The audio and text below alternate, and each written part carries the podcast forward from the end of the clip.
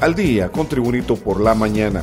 A continuación, la actualidad informativa nacional e internacional este viernes 21 de septiembre de 2023.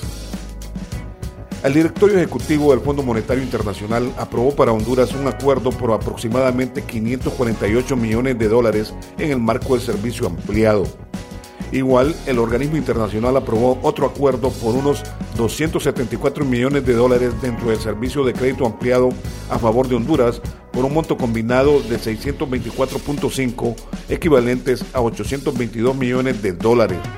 La decisión del directorio ejecutivo del Fondo Monetario Internacional permite que las autoridades reciban un desembolso inmediato de 117 millones de dólares. Los acuerdos ayudarán a resolver las necesidades de balanza de pagos de Honduras y brindan apoyo al programa de reforma económica e institucional del gobierno de Honduras en los próximos tres años. El reporte de informaciones de Tribunito por la mañana.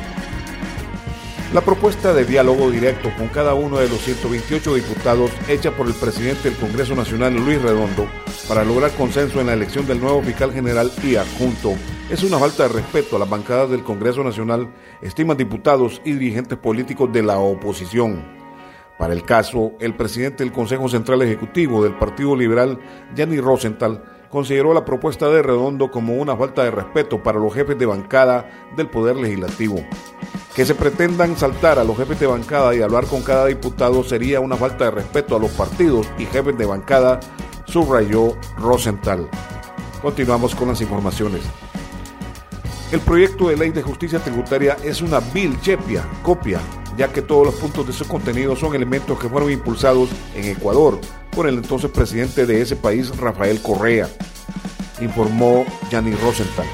A Rosenthal se le consultó sobre lo expuesto por la presidenta Xiomara Castro en la Asamblea Anual de la Organización de Naciones Unidas, ONU, en donde, entre otros aspectos, acusó a la oposición de boicotear la ley de justicia tributaria y Rosenthal respondió, esa iniciativa es una vil chepia, ya que todos los puntos que destacan del proyecto son elementos que fueron implementados en Ecuador Rafael Correa y por eso él fue quien les hizo la ley que se remitió al Congreso Nacional. Más informaciones con Tribunito por la mañana.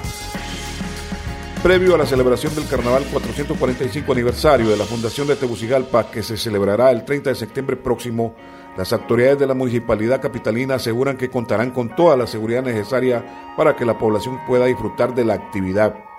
El gerente de turismo de la alcaldía municipal del Distrito Central, Javier Portillo, dijo que van más de 15 carrozas hasta el momento anotadas. Es primera vez que se suma tanta empresa privada. Son siete escenarios los que habrá. Invitamos a los capitalinos que puedan asistir. Estaremos de fiesta para ellos. Este aniversario es de la ciudad. Más informaciones con Tribunito por la mañana. La presidenta de Honduras, Xiomara Castro, asumió este jueves la presidencia pro tempore de la coalición de naciones con bosques tropicales, un cargo por el que el país tendrá acceso a 250 millones de dólares en 2024, informó una fuente oficial. Queremos anunciar a la nación que la presidenta Xiomara Castro ha asumido la presidencia pro tempore de la coalición de las naciones con bosques tropicales dijo el titular de la Secretaría de Recursos Naturales y Ambiente, Lucky Medina, en un comunicado del Poder Ejecutivo hondureño. Continuamos con las informaciones. Más de 578 empleados del Servicio Autónomo Nacional de Acueductos y Alcantarillado Sanaá reclaman que tienen tres meses sin gozar de sueldos y salarios y por eso se les complica hasta llegar a las instalaciones a trabajar. El representante de los trabajadores, Julio Pozo, dijo que han estado haciendo despidos sin los respectivos pagos de prestaciones laborales. Son alrededor de 568 empleados los afectados con el no pago de salarios por más de tres meses y se nos hace imposible y no nos podemos presentar a nuestras oficinas para poder desempeñar estas funciones porque no hay recursos económicos. En el campo internacional, el expresidente de Estados Unidos, Donald Trump, volvió a ser el protagonista de una polémica tras su visita a un restaurante en Iowa, lugar en el que una camarera le pidió que firmara su pecho. En las imágenes se puede ver al republicano firmando la camiseta de la muchacha. El expresidente estadounidense, que actualmente se presenta al cargo de presidente del Partido Republicano, acudió el pasado miércoles a una serie de manifestaciones políticas en las ciudades de Maquecota, y Dubuque como parte de su campaña en el estado de Iowa. Informaciones deportivas. El Club Barcelona sigue haciendo estragos porque busca asegurar el futuro de la institución y ha iniciado con la renovación de Alejandro Valde. El siguiente en hacerse público será el de Xavi Hernández. La revista Sport indicó que el acuerdo entre el club y el entrenador es total. Xavi Hernández renovará con el club azulgrana hasta 2025 y se podría anunciar este mismo viernes.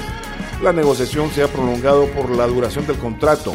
En principio iba a ser hasta 2026, pero finalmente se ha, se ha decidido que sea por una única campaña más hasta 2025, cuando Xavi Hernández estará con el club campeón de España.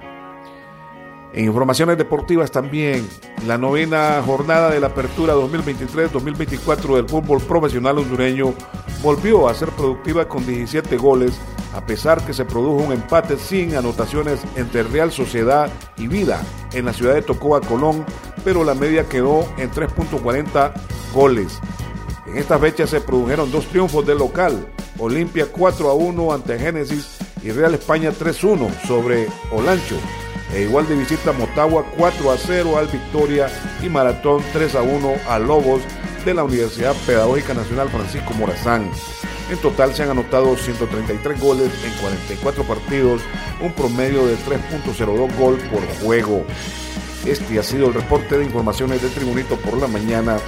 Tribunito por la mañana te da las gracias y te invita a estar atento a su próximo boletín informativo.